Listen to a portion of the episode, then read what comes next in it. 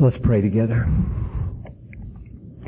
Almighty God and Heavenly Father, this is for me a very high privilege to speak to these unbelievably strategic servants of yours, and I don't take it lightly and uh, tremble at the thought of having some little influence in the thousand or so pools from which it will ripple out here.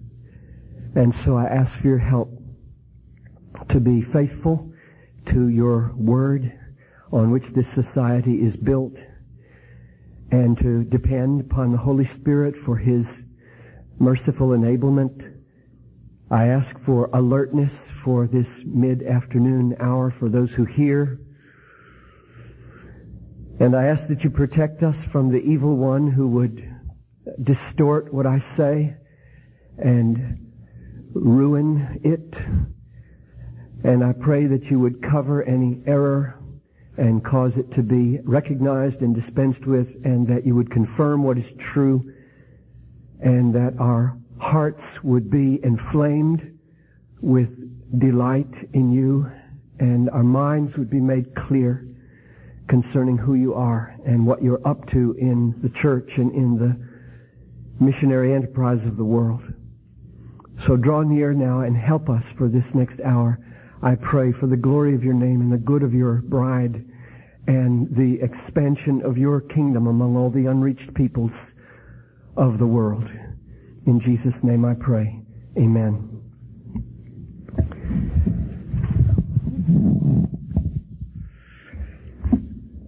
The greatest need of pastors and missionaries for the next generation is precisely the same need as every generation that has ever been or will ever be.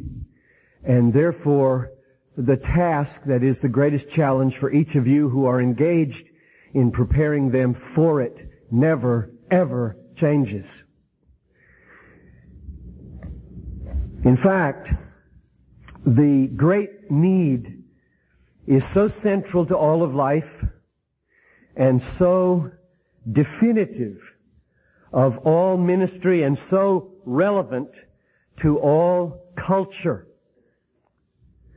and so ultimate compared to every other value that it should be the all-absorbing passion of every scholar and every teacher in this room, especially those who presume to help prepare pastors and missionaries for their work in this day. And the need that I have in mind is that pastors and teachers and missionaries need to know God, and they need to treasure God more than they treasure anything in the world, more than they treasure speaking at an E T S plenary session, and more than they treasure publishing books and articles, and more than they treasure wives or husbands or children or health or life itself. More satisfying must this God be to us than anything else in the world. So the greatest need that every pastor and every missionary has who comes through your school or your classes is to know God better than they know anything, and to enjoy God more than they enjoy anything else in the world. Therefore, the supreme challenge to you is this: how shall I then study, and how shall I then teach? How shall I write, and how shall I live? How shall I give my seminar paper this afternoon in Orlando? How shall I talk of sacred things over supper tonight? How shall I be vigilant over the television in the privacy of my room? How shall I rise tomorrow morning to pray about the magnitude of the importance of the truth at stake in some of these seminars, how shall I then study and teach and write and live so that the effect of all my life will be the production of pastors and, and missionaries who know God better than they know anything and delight in Him more than they delight in anything. That's the challenge of your life. That's why you're on planet Earth. And I would like to help you accomplish it in the little bit that I have with you this afternoon. Now, I know that there are other demands upon us in the pastorate and on the mission field, all the more on the mission field. If we're going to do our job well, I know that. In fact, there are hundreds of them. And they change from year to year and month to month and church to church and city to city and people to people and culture to culture, which is why I'm not going to talk about them. I'd like being relevant ten years from now. And I don't know much about them anyway. I'm not a very good how-to person. There are hundreds of other things to talk about. Hundreds of things a pastor has to know and missionaries have to know and do. But the main demand and the hardest demand to fulfill and the most crucial demand in all our life, if we're going to do our jobs well, is that we know God better than we know anything and that we delight in Him more than we delight in anything, including our wives and our husbands and our children and our lives and our books and our ministries. So there are a hundred things to talk about, which is why the refrain in Don Carson's talk was, I would like to say more, but... It's because anybody who undertakes to do what he did has, as he said at the beginning, chosen to do the impossible, and I'm not half as daring as he is, and so I'm going to do the simple thing and talk about one thing, which is the only thing I care about in the universe. And there are five reasons to do it this way, and let me tell you what they are. And when I'm done, I'll be done with these five reasons, almost, because I'm a pastor and I am going to exhort you with three concluding exhortations on the basis of what I say here. Reason number one for why saying that the greatest need for pastors and missionaries is to know God and to delight in God above all things is this. Our job is to so work and so live that we increase people's knowledge of God and delight in God. That's my job. That's every missionary's job. That's every pastor's job. My job is to do whatever I can do so that when I'm done, people know God and enjoy God more than before I did it. That's my job. And therefore, if I don't know God and if I don't delight in God, I don't even have the first prerequisite for doing my job, which is to bring that about in more and more people and among more and more peoples on the face of the earth. That's reason number one. You can not know a hundred things and hinder that job. But if you don't know this thing, you destroy that job. Which is why I have the priorities I have. Secondly, I stress this because if you get it right, if you know God, and if you delight in God above all things, then all the other things in church life, all the other hundreds of things you have to do, will be sustained by God-exalting motives, and they will be refined by God-exalting truth, and they will be empowered by the energy of a God-saturated spiritual life. And I think that's good. That all the secondary matters will be sustained and refined and empowered with a God-centered focus is a wonderful thing. God does not destroy secondary things when they are loved less than the main thing. He builds them, He holds them when they are loved less. Number three, the third reason that I stress the centrality of knowing God and enjoying Him above all things. It's this. There is today in the church and in the academy and in mission agencies a tremendous, relentless, irresistible, almost pressure to give ourselves to secondary things mainly. Because they're so strategic, it feels. They're so urgent, it feels. They're so practical and helpful and effective and successful, it feels. There is a strange tendency. It is really strange. If, if, if I got carried away, I, I would almost say demonic. But let's just call it strange. There is a strange tendency today to say, in response to what I've said so far, yes, yes, yes, John, knowing and loving God is supremely important. How could anyone disagree? I never find anybody that disagrees with me. They just don't do what I want them to do. So there's a strange thing here.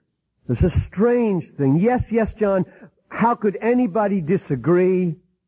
And then to say, as if it were a tribute to God, we take that for granted.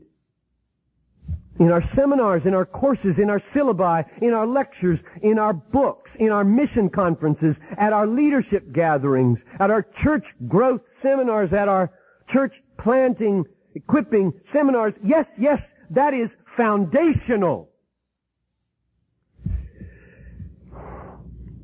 The problem is this. You can't take it for granted today. You can't take it for granted that students and pastors and teachers and missionaries know God or love God or delight in Him more than they de- delight in pornography or delight in Him more than they delight in their car or their boat or their second house or their fine ministry. You can't take that for granted. The foundation is not necessarily there. The evidence of this is the emergence of spiritual formation. It would not have occurred to anybody to create a course in spiritual formation if students were walking out of biblical classes aflame with a passion for the glory of God standing forth from the exegesis of the Greek text. It wouldn't have entered anybody's mind. It wouldn't have occurred to anybody to add courses in spiritual formation if students were coming out of systematic theology and church history with their minds amazed at the majesty of God and their hearts burning like the men on the road to Emmaus. Machen, in nineteen oh five, was in Germany and was almost swept away by what happened to him in a course taught by Wilhelm Hermann, systematic theologian at Marburg. Machen wrote home to his mother like this. Now this is a man who, in Machen's words, embodied the best of modernism, against which he would devote his life later on, against which Machen would war with all his might. And he wrote, "My chief feeling with reference to him is already one of deepest reverence. I have been thrown all into confusion by what he says. So much deeper is his devotion to Christ than anything I have known in myself during the past few years. He believes that Jesus is the one thing in all the world that inspires absolute confidence and an absolute joyful subjection. And through Jesus we come into communion with the living God and are made free from the world. His trust in Christ is practically, if anything more than theoretically, unbounded." End quote. It simply would have been unintelligible had you said to J. Gresham Machen that what the seminary needs is a spiritual formation course, if what you want is communion with God, unbounded trust, and absolute joyful submission to the living God. He would have simply said, take a course in systematic theology from Wilhelm Hermann. That's what he would have said. And may it be said in your seminaries. May the students abandon those courses for your exegesis courses and your theology courses, where there is more than the mystical technique from an alien tradition. You don't need them if the work is being done right. I regard the spiritual formation movement and, and much else as a sign of failure as much as a sign of hope. So when the response comes to me, yes, yes, John, knowing God better than we know anything and delighting in God more than we delight in anything is, is foundational. We take it for granted. It's underneath the seminary courses, the church growth seminars, the church planting workshops, the cross-cultural missionary training strategy sessions. Yes, yes, John, it is foundational. We assume that. We take that for granted. We may, in response, calmly say, God doesn't like being taken for granted.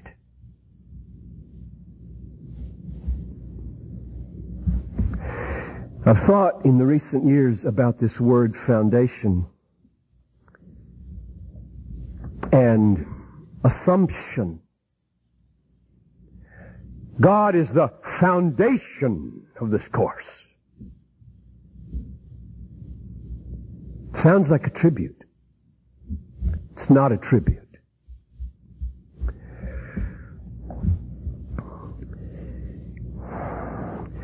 God does not like being taken for granted. He does not like being ignored. So as I've tried to think through this biblical metaphor, I have come to see it as utterly, radically inadequate to describe God's relationship to anything. Foundations are fairly unsightly, silent, dirty, crumbling, out-of-the-way structures upholding the rooms where we do what we like to do. We eat in the kitchen. We have sex in the bedroom. We watch T V in the den, and we talk to friends in the living room, and we don't give God a thought, not in the syllabus, and not in the class, but he's holding it all up. That's not a tribute.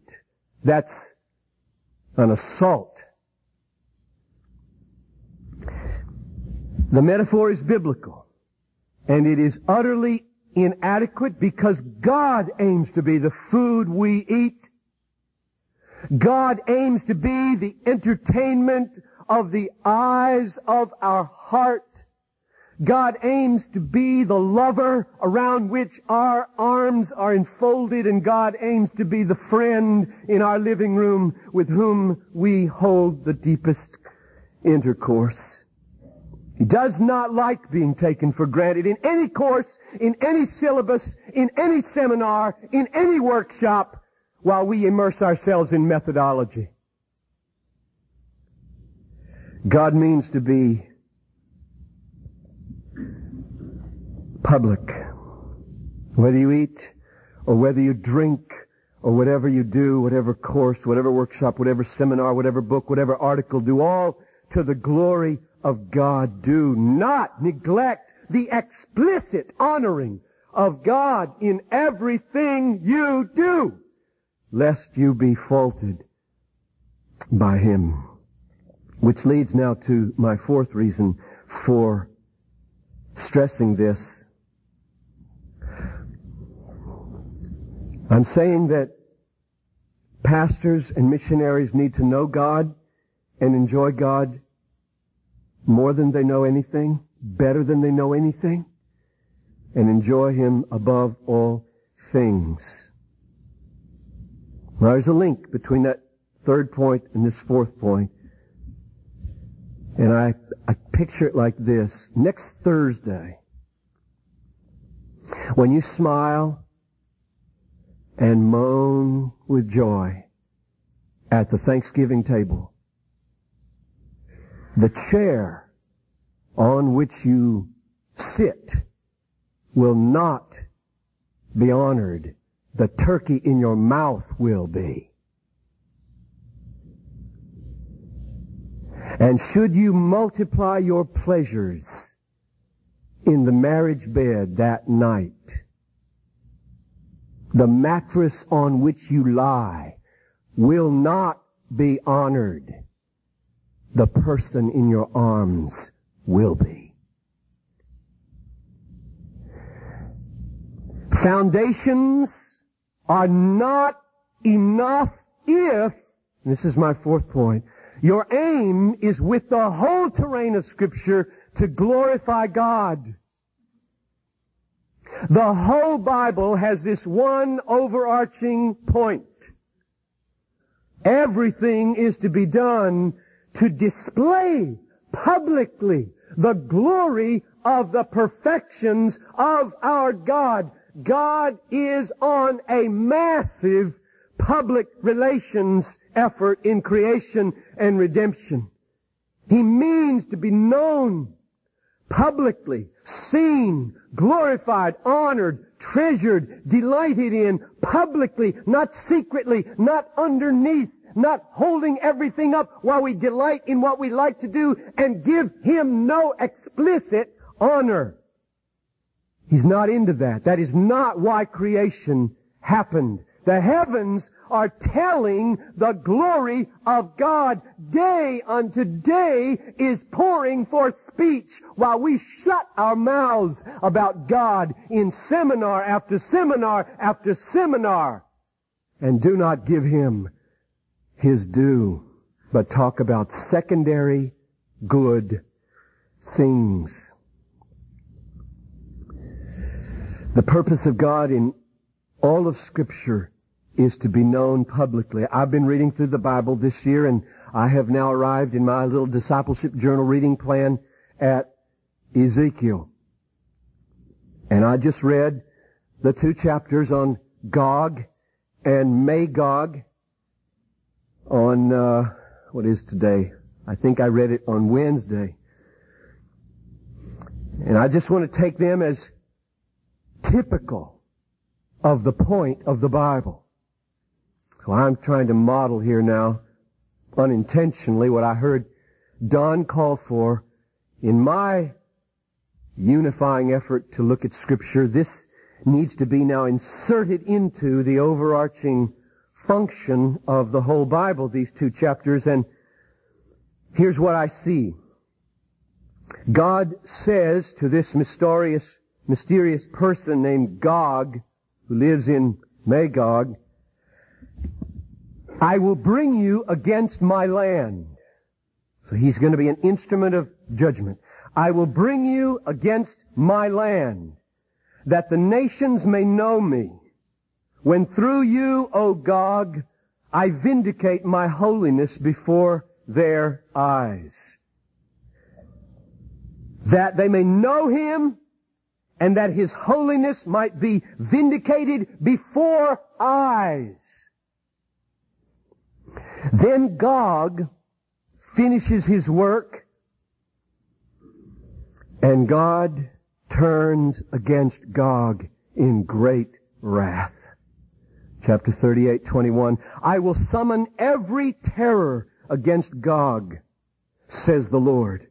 So I will show my greatness and my holiness and make myself known in the eyes of many nations. Then they will know that I am the Lord. That phrase occurs sixty times in the book of Ezekiel. I will send fire on Magog and on those who dwell securely in the coastlands, and they shall know that I am the Lord. I, my holy name, I will make known in the midst of my people Israel, and I will not let my holy name be profaned any more, and the nation shall know that I am the Lord, the Holy One of Israel. And then verse twenty-one in chapter thirty-nine. And I will set my glory among the nations, not hidden underneath the nations on which they are held up to do everything else that's good in the world. I will set my glory among the nations, and all the nations shall see my judgment which I have executed, and my hand which I have laid on them. The house of Israel shall know that I am the Lord their God from that day forward. Now I cite Ezekiel as typical of the whole of the Bible. The whole Bible is meant to show that God's main purpose in the world is to to publicly display His greatness and His glory for the enjoyment, the infinite and ever-increasing enjoyment of His people. Now, I'm assuming something here. So let me make my assumption explicit and then give some warrant for it. I'm assuming at this point that knowing God better than we know anything, and enjoying God more than we enjoy anything, is the biblical pathway to displaying the glory of God in the world. Now I confess openly with great gratitude and great joy that my main dead teacher outside the Bible is Jonathan Edwards, from whom I have been led into the Himalayas of God's Word again and again with great gratitude and trembling. And I want to quote him on this point. Here's what he said.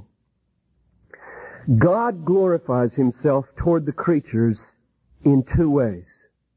One, by appearing to their understanding, as he that testifies also of his approbation of it and his delight in it. In other words, if the whole point of the Bible is that all things exist, your courses, your seminars, your syllabi, your articles, your work, your life, your family, your teaching, for the public display of the glories of God, and if Edwards is right, then you cannot join God in His ultimate purpose unless you know God well with your mind and delight in Him magnificently with your heart. Those are the means by which God becomes glorified in your courses and in your syllabi and in your reading list and in your teaching and in your writing. Let me illustrate the need for this. The tremendous need for this, as I feel it, as a pastor under the indictment of Albert Einstein. I read a few years ago, it was quoted in First Things, this uh, word from Charles Meisner, a scientific specialist in general rel- relativity theory, about Albert Einstein's view of preaching. Now, Albert Einstein died in nineteen fifty-five when I was nine years old. And if he were alive today, this indictment would be jacked up tenfold, I believe. Here's what Meisner said. I do believe the design of the universe is essentially a religious question. That is, one should have some kind of respect and awe for the whole business. It's very magnificent and shouldn't be taken for granted. In fact, I believe that is why Einstein had so little use for organized religion, although he strikes me as a very religious man. He must have looked at what the preachers said about God and felt that they were blaspheming. He had seen much more majesty than they had ever imagined. They were just not talking about the real thing.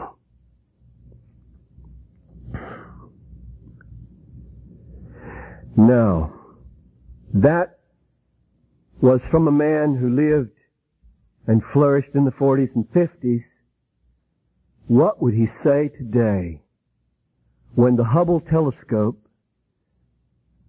is sending back to us infrared images from among the fifty billion galaxies? I have no idea how they count them. Images from, per, perhaps, the article said, twelve billion light years away. That's twelve billion times six trillion miles.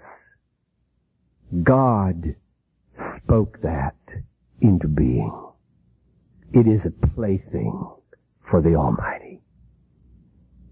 And over against that, what would he hear in the pulpit?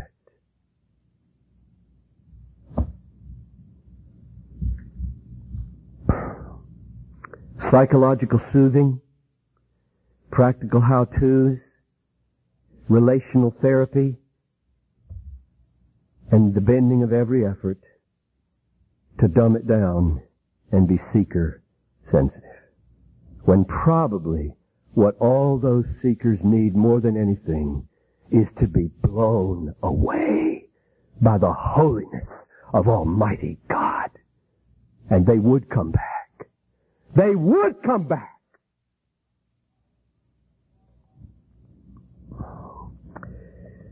Even though God said to these preachers, "To whom will you compare me? I bring out all their hosts, all these stars. one hundred million times fifty billion. I bring them all out by number, calling them all by name, by the greatness of my might, and because I am strong in power, not one of them is missing."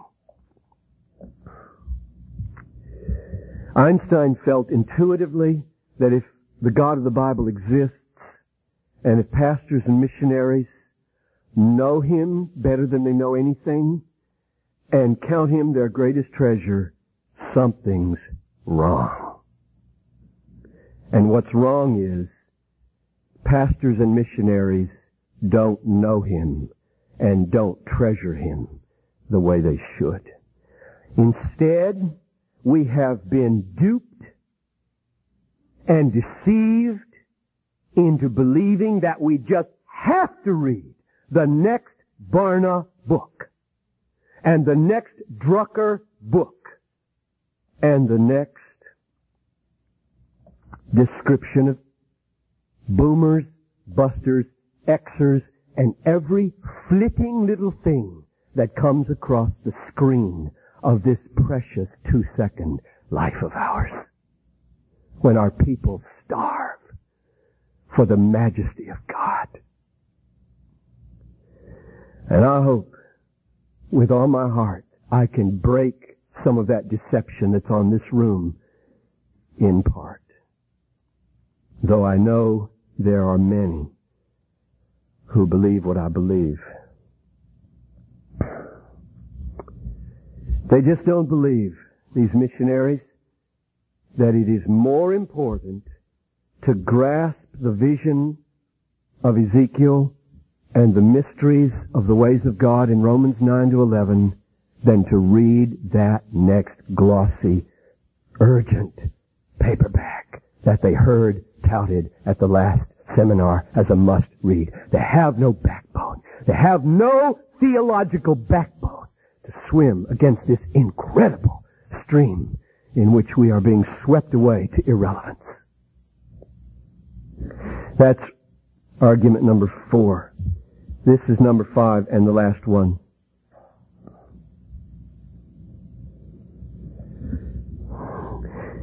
I focus on this one central point that pastors and missionaries need above all things to know God better than they know anything, and de- delight in Him more than they delight in anything, because this is the key that unlocks the kind of sacrificial love that will free the church to do every good deed and finish the Great Commission in love. The Great Commission is not going to be finished without martyrs. Barna produces no martyrs. Ezekiel does. The churches will not make God look like He is worth leaving the suburbs for if our lives look exactly like everybody else's and we take exactly the minimal risks with our things that everybody else takes.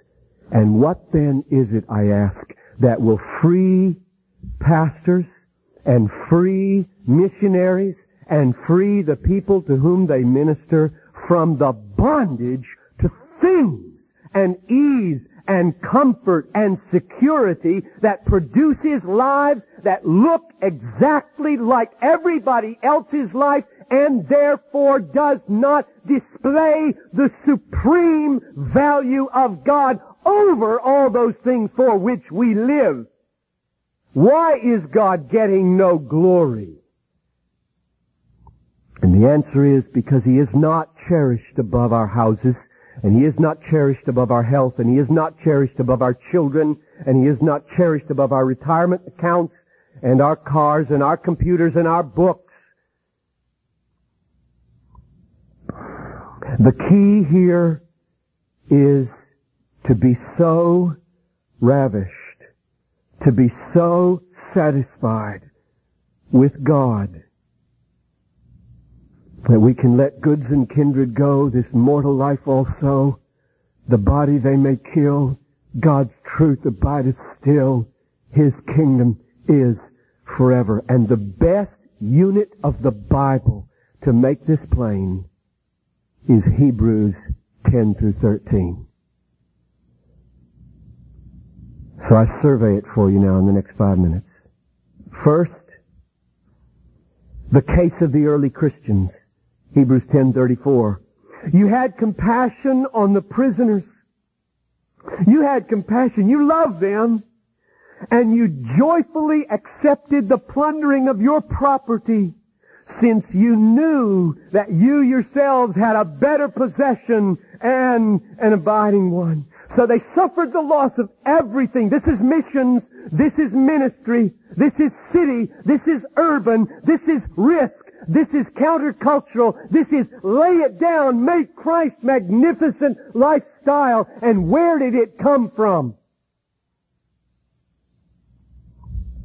It came from this, since you knew that you had a better possession, an abiding one. They treasured what God would be for them in the age to come ten thousand times more than keeping their houses from being plundered. Secondly, Moses in chapter eleven, verses twenty-four to twenty-six. By faith, Moses, when he was grown up, refused to be called the son of Pharaoh's daughter, choosing rather to share ill treatment with the people of God than to enjoy the fleeting pleasures of sin. He considered abuse suffered for the Christ greater wealth than all the treasures of Egypt.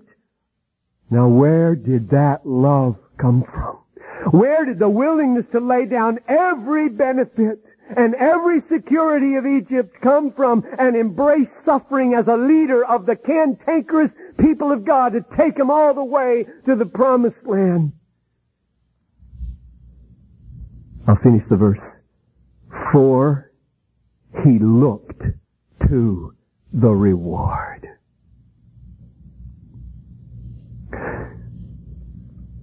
Third illustration, Jesus Christ, Hebrews twelve two, who for the joy that was set before him endured the cross, despising the shame, and is seated at the right hand of the throne of God. How did the King of Kings embrace suffering? Where did that greatest of all acts of love come from? It came from the liberating power of being ravished by the joy set before him. Fourth illustration, you, the reader of the book, and me. Hebrews thirteen, twelve to fourteen. Jesus suffered outside the gate in order to sanctify the people through his own blood. Therefore, hear this from the Lord to your own heart. Let us go forth to him outside the camp and bear the abuse he endured. Where are you going to get the strength to do that?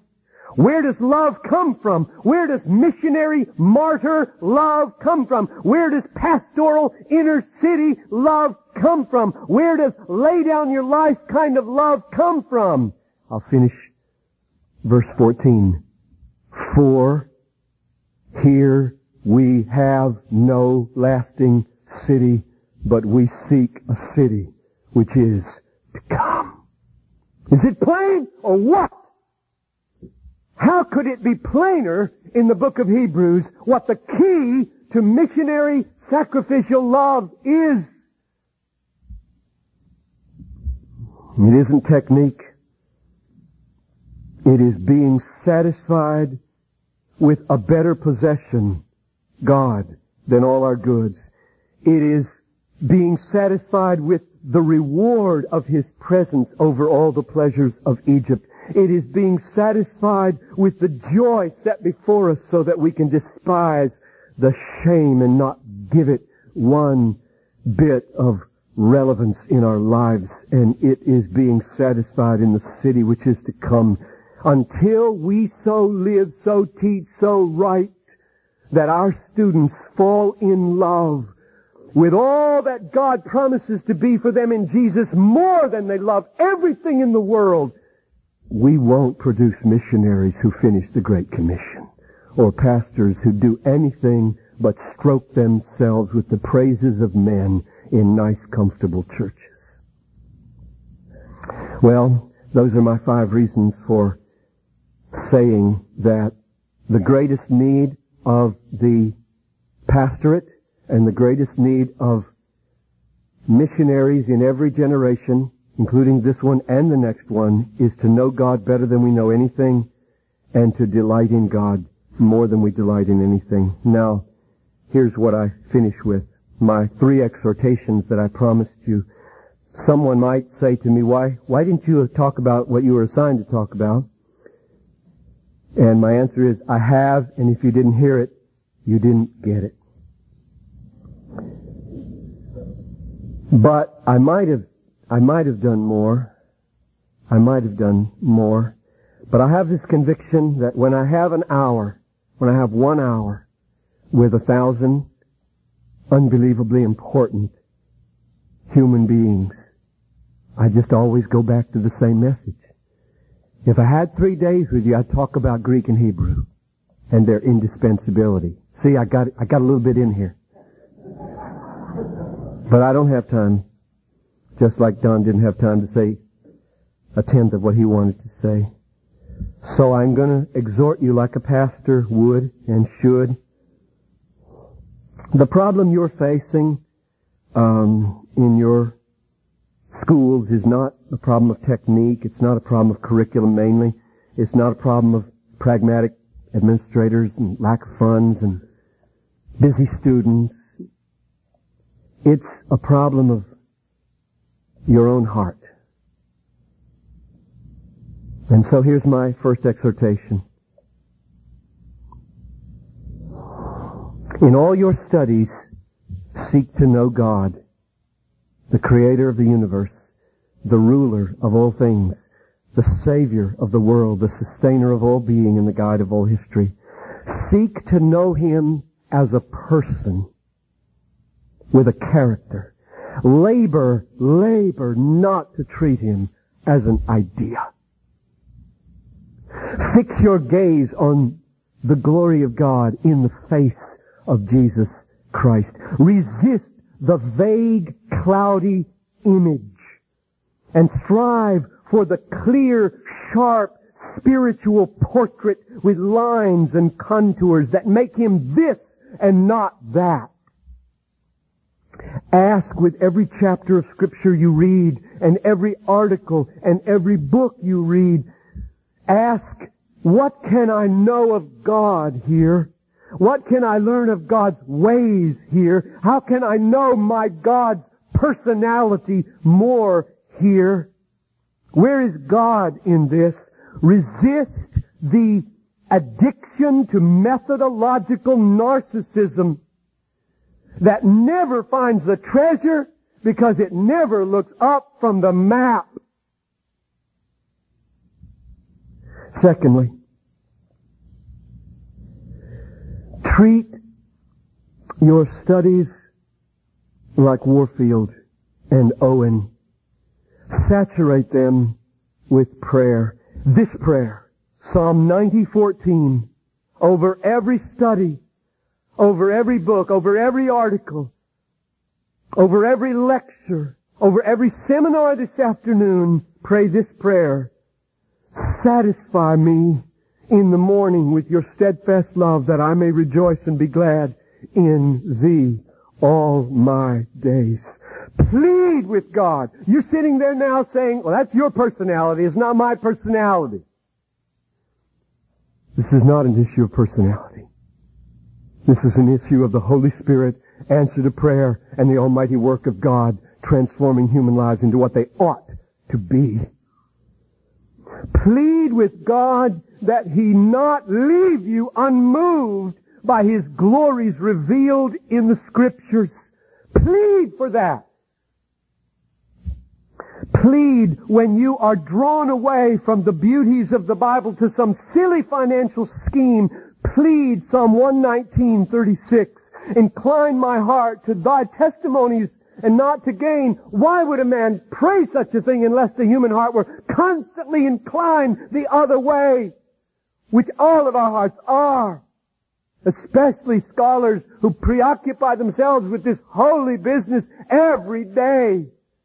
We must constantly pray, incline my heart, O God, to the glory in this text, to the wonders. Pray Psalm one nineteen, eighteen, open my eyes that I may behold wondrous things in thy law. When the book goes blank, goes blank in your hands, and you just are going through the motions in your classes. Pray, open my eyes. Don't abandon me to the mechanics of this business of scholarship. Paul said in Second Corinthians one twenty-four, I am a worker with you for your joy. The apostolic mission is, I am a worker with you for your joy. That's why I'm here this afternoon. And if it didn't take work, I wouldn't be here. And I wouldn't write what I've written or preach the way I preach. It is a fight from start to finish to be happy in God. Be like Warfield when he was challenged. Ten minutes, Warfield, on your knees will give you a truer, deeper, more operative knowledge of God than ten hours over your books. To which he responded, what? Than ten hours over your books on your knees? Do it. Or be like Owen, who knew the secret of communion with God in every act of study and every theological controversy. Here's what he said. When the heart is cast indeed into the mold of the doctrine that the mind embraces, when the evidence and necessity of the truth abides in us, when not the sense of the words only is in our heads, but the sense of the thing abides in our hearts, when we have communion with God in the doctrine we contend for, I love that phrase. We have communion with God in the doctrine we contend for. Then we shall be garrisoned by the grace of God against the assaults of men. And I would simply add, then our students will be set aflame by the authenticity of our knowledge and our delight in God. And lastly, my third and final exhortation. Take your share of suffering as a good soldier of Christ. Do not begrudge the afflictions of being faithful to your calling. Luther noticed in Psalm one hundred nineteen that there were three rules for understanding Scripture and knowing God. Oratio, meditatio. How many know the third one? Tentatio. Maybe I don't know how to pronounce it. Trial. Anfechtung. Tribulation. The greatest hermeneutical key in life is pain. And he got it from Psalm one nineteen, sixty-seven.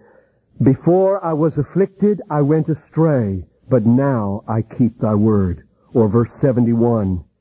It is good for me that I was afflicted, that I may learn thy statutes. Oh, brothers and sisters, do not begrudge the day of your affliction. It is for your work in knowing the Bible and what it means. So he said, these afflictions, this is Luther now, these afflictions teach you not only to know and understand, but to experience how right and how true and how sweet and how lovely are the mighty comforting words of God. It is wisdom supreme. And he proved the value of it over and over again. Listen to this great, inimitable Luther.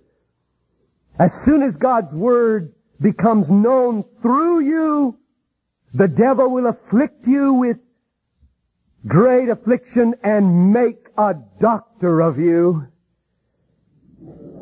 and will teach you by his temptations to seek and to love God's word. For I myself owe my papists many thanks for so beating and pressing and frightening me through the devil's raging, that they have turned me into a fairly good theologian. Driving me to a goal I should never have reached. And have we not, brothers and sisters, have we not tasted the preciousness of God and delighted more in his ways in justification because of this great man, Luther. And therefore, so it will be with you if you will embrace your suffering and meditate long and pray relentlessly that God will enable you to know God more than you know anything, and to enjoy God more than you enjoy anything, so that everybody coming through your classes and reading your books and listening to your lectures will be aflame with the knowledge of God and delight in God, so that they can finish the Great Commission, which is to bring all the nations to know Him and to praise Him with all their might. Would you let me pray with you one more time? Almighty God and Heavenly Father, I love these brothers and sisters. I don't know where I would be without the Fuller Seminary of nineteen sixty-eight to nineteen seventy-one. It is without measure the gratitude that I have for what happened to me in those years. I love what I learned at Wheaton College in Bible and philosophy. I don't believe the church can do it without the academy. I love the calling that's on this group, and therefore I want for them power and knowledge and joy and suffering until they burn for your glory, and every student that comes near them is set aflame. Be glorified in this group, Father, and finish the great work. Hasten the day. Come, Lord Jesus. Amen.